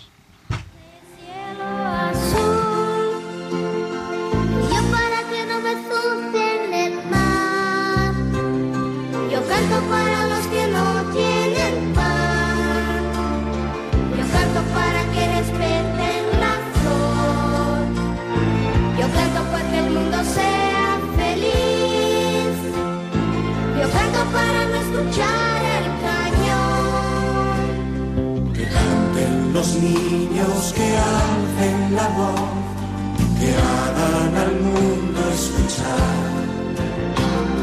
Que unan sus voces y lleguen al sol. Good evening, Teresa. How old are you? I am eight years old. Teresa tiene 8 años. ¿Qué quieres preguntar esta noche a Diálogos con la Ciencia? Porque si el meridiano es una línea imaginaria, ¿cómo han levantado el meridiano para hacer una carretera? Yo tengo la respuesta. Eh, a ver, eh, ¿dónde has visto tú que levanten el meridiano para hacer una carretera? Pero yo tengo la respuesta. lo contaste tú cuando pasamos por, el- por debajo del meridiano. Yo tengo ¿De una qué, de qué respuesta. meridiano pasábamos? Del, Eh, no del me más acuerdo. importante, del meridiano cero, del meridiano de Greenwich, que yo pas- que yo estaba en el mismo coche eh, que ella. Y yo sé el- la respuesta. No han levantado el meridiano, han hecho una especie de puente por el que nadie puede eh, pasar para marcar que estás pasando por el meridiano de Greenwich.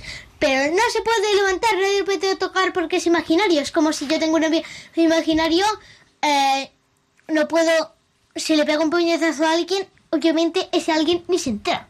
Bueno, entonces, eh, Teresa ha visto que camino hacia Barcelona hay un momento en que hay una, eh, una construcción que es un arco que pasa por encima de la carretera que marca dónde está el meridiano de Greenwich, que es un meridiano que pasa por Greenwich y que pasa también por Valencia, y pasa por ahí, por la carretera. Y por, Vale. y por el laboratorio de Greenwich en Londres. Sí, ¿y por qué es tan importante Balduino el meridiano de Greenwich? Pues porque... eh, no lo sé exactamente, de, pero... es, el de- es el de- que es, es el meridiano de referencia que es longitud cero. A, digamos, mirando hacia el norte, a su derecha es el este y a su izquierda es el oeste. Vale, entonces, por ejemplo, diríamos eh, cero, eh, un grado este, un grado oeste, o 17 Sí, grados yo, este, 17 yo he grados hecho oeste. un examen de a la eso. derecha o a la Yo he izquierda. hecho un examen de Vale. eso. El problema te- es encontrar la ciudad que nos decían que ¿Te, tenemos. te ha quedado, ¿Te ha quedado claro, Teresa? Es una construcción para simbolizar el meridiano. El meridiano no existe realmente. Es eh, un- una línea imaginaria que se obtendría al cortar la esfera Tierra con un plano que pasase por el polo norte y el polo sur y que pasase por Greenwich. Por- al cortar un plano que pase por estos puntos sería un círculo. Y ese círculo sobre la superficie terrestre, que es una esfera, es prácticamente una línea. Ah, o sea, los meridianos marcan que, en qué, por qué meridiano pasas. Claro, si estás más a la derecha o más a la izquierda del meridiano de Greenwich. ¿Vale? Una vuelta entera serían 360 grados, entonces sería, imagínate que vas hacia el oeste, un grado, dos grados, hasta llegar a 360 y volver al mismo lugar. Porque la Tierra es más o menos una esfera, es muy esférica. Eh, un y una circunferencia tiene... Es, es un ángulo de 360. Vale, y la esfera también. Cuando tú cortas por planos verticales, se forman circunferencias. Más bien círculos, porque ¿Círculos? una esfera está, forma círculos que Vale. son circunferencias Vale, rellenas. muy bien. Eh, que también, yo en tercero, eh, me salía un círculo en el examen y me pidiera que pusiera de línea, de línea. O sea, la estrella tenía, salían los dos brazos así, pues tenía que hacer una línea que cruzara por el medio de la estrella que llegara de un brazo a otro. Pues me pusieron el círculo, entonces, como lo habíamos dado, yo sabía que una circunferencia podrías hacer líneas por todos porque no hay esquinas. Diámetros, el mitad, que es la mitad de la circunferencia y la mitad de una- del diámetro, el radio. Sí, a ver, Teresa, yo hoy, yo hoy te he contado que cuando, ¿no? Que, que- que como, como yo siempre me baño con agua muy caliente, Sí. que un día me bañé en lava. Y que saliste y te... Y, y Es que más o cortaste menos bañarse piedra. lava por el, ¿Tú- el hecho de que Sí. Ver, ¿tú te lo crees o no? Yo me lo creo. ¿Por qué? Yo no, porque es imposible, porque el humano Porque- se funde. Casi. quizás. Porque el eh, comandante puede hacer cualquier cosa. Sí. Claro, Eh, en serio, claro. ¿Tú, tú no te lo crees, Balduino? puedes sobrevivir un mordisco mío ahora mismo si te pego un mordisco de los Puedes coches? intentarlo. ¿En A ver, serio? cuántos, a ver cuántos dientes se quedan después. ¿En serio? ¿Es que tú te crees de piedra o qué? Bueno, pues Teresa, eh, a lo mejor era una broma lo de la lava. Pero bueno, pero a lo mejor no. Es una No lava. lo sabremos de es momento. una, es una expresión. Es una expresión. ¿De qué Yo me de momento me lo creo.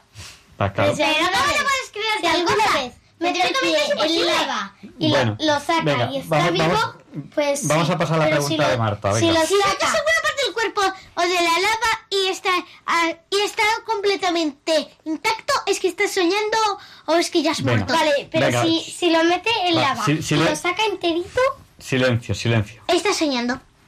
no, no estaré soñando. Y también lo puede meter, O borracha. sacar y que le falte la parte que ha metido. No sé. O borracha.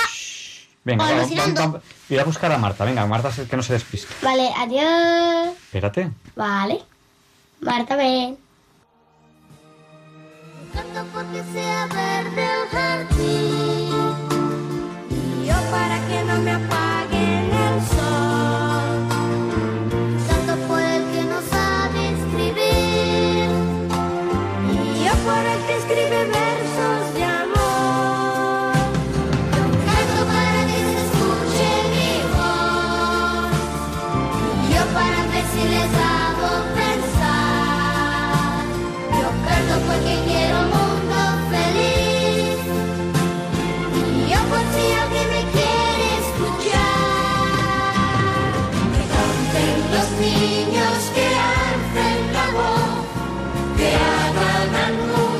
evening, Marta. How old are you?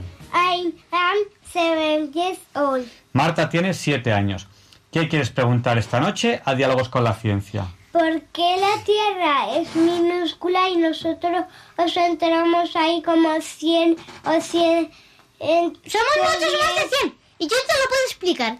Verás, ah, verás, aunque la Tierra, que probablemente sea la única el planeta con vida entre todas las galaxias, todo el universo, todos los sistemas, que es que si comparas el sistema solar y la galaxia, es que es algo de minúsculo, es que es muy triste saber que el único lugar donde sabemos que hay vida y, y no es ni una mota de polvo.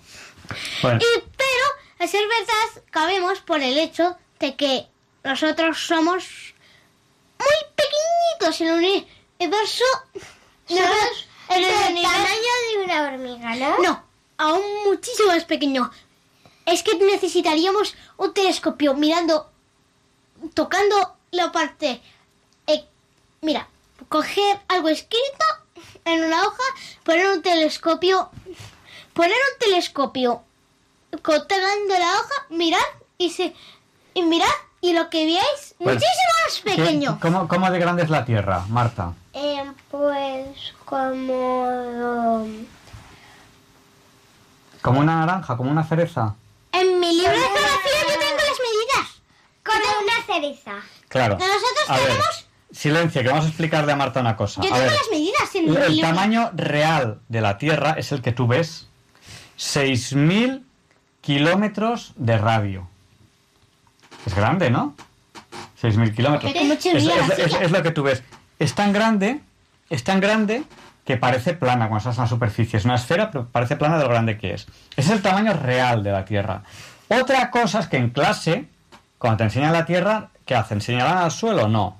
Te lo explican con un, con un modelo que es una, que es una maqueta donde la Tierra es como una cereza y el Sol es como como Una pelota. como una sandía o- Como una pelota de fútbol. Vale, entonces ese es el modelo que te explican en clase.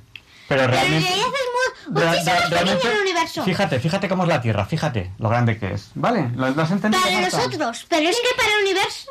Hablando motas de, de motas de polvo, en una película sale que un elefante se llama Horton y que escucha una mota de polvo volar por ahí. Sí, y al final tenía voz. Vivían ellos en una motita de polvo. Eso, eso es lo que pasa en nuestro caso, tan solo que aún en vez de una motita de polvo, lo Vale. que, lo que con un ¿Y cuál- y eh, cuál- y cuál es- telescopio, tamaño de microscopio, un microbio podría ver. ¿Y cuál es la No moraleja de esa película? Eh, que aunque sea muy pe que no aunque- importa el tamaño. Que no importa el tamaño, toda vida merece respeto, toda vida es importante. A ser verdad no El niño- que hubiera el niño- en esa motita El niño más pequeñito, más pequeñito, más pequeñito, dentro de la tripa de su madre, no importa el tamaño, De hecho, es que Tiene los la- bebés tiene la- salen a la madre, salen a la madre. tiene la misma dignidad y la misma importancia que el, el luchador más grande del mundo. O sea, De hecho, es que desde la barriga de su madre, eh, el bebé, eh, no sé Todos- me acuerdo que le daba, pero que le cu- curaba ciertas todos cosas que le tenemos, provocaba el... todos tenemos la misma dignidad. Seamos ricos, seamos pobres, seamos altos, seamos bajos. Aunque seamos sea- ladrones, Seamos listos, seamos tontos, seamos sinvergüenzas, seamos lo que sea, todos tenemos la misma dignidad. Otra cosa es que si uno es un sinvergüenza, pues no te lo vas a creer. ¿Vale? Pero todos tenemos la misma dignidad. Vale, dime. que yo tengo en mi clase a uno a un Alfonso muy muy bajito, parece de primero y primaria, pero algunos le llaman peluches. Bueno, antes le llamamos peluches, Bueno, pues yo no. no hay que meterse con él. ¿eh? No, no, no, ponéis, le tratamos normal como si fuera de Claro. la- nuestra Y, altura. y un, un bebé antes de nacer, que es más pe- muy pequeñito, pequeñito, pequeñito, ¿Embrión? tiene la misma, un embrión tiene la misma dignidad que una persona adulta. Un anciano, un anciano, al final de su vida tiene la misma dignidad que cualquier otra persona. Yo le trato como si como si fuera de mi edad. Claro. Pero él tiene nueve años. De hecho, yo- de hecho, los ancianos son muy valiosos. Hay culturas, ahí tenemos que aprender de las culturas orientales que veneran mucho al anciano, porque tiene mucha experiencia y ha aprendido muchas cosas. Tenemos que aprender de él. Di- dime, Marta.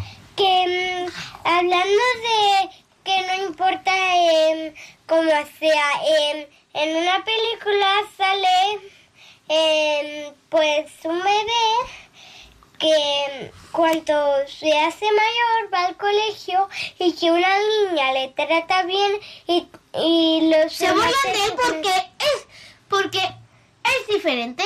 ¿Y sabéis lo que le oye? Verás, es la película de Grinch. ¿Y no os imagináis lo que le oye? Eh, pues eso, vamos, todo el mundo acabó realizado menos una a la niña que sentía pena por lo que había pasado ese día. Imaginaos, se fue a una montaña a vivir. Bueno, Y solo. que, eh, a ver, con que un perro. todos somos diferentes, ¿vale? Max. Y la diferencia es algo bueno, no es algo malo. Por tanto, no hay que reírse del diferente. Hay que apoyarle, ¿vale? Claro, porque cuando la Venga, ni- niños, niños, Bueno, en realidad se, eh, la- en realidad se metían con él porque porque porque se por- porque le gustaba a una niña a la que le gustaba que le gustaba y esa era la razón Bueno, que de, niños, la que despe- de verdad- despedidos ya, que se hace muy ¡Adiós!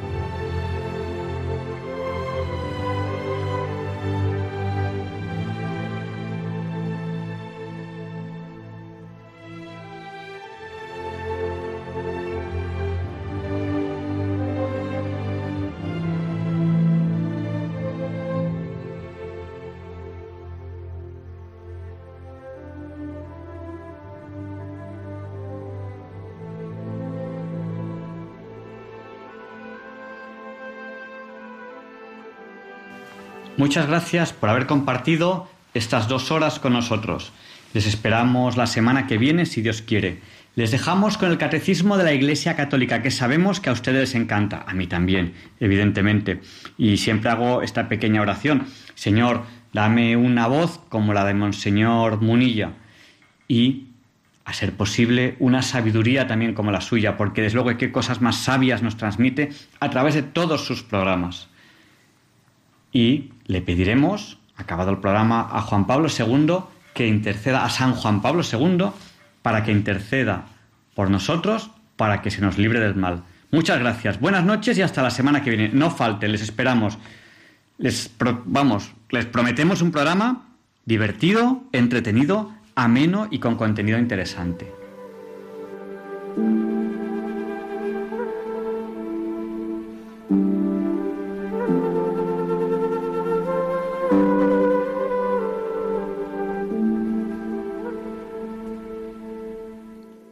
Y así concluye en Radio María el programa Diálogos con la Ciencia. Dirigido por Javier Ángel Ramírez.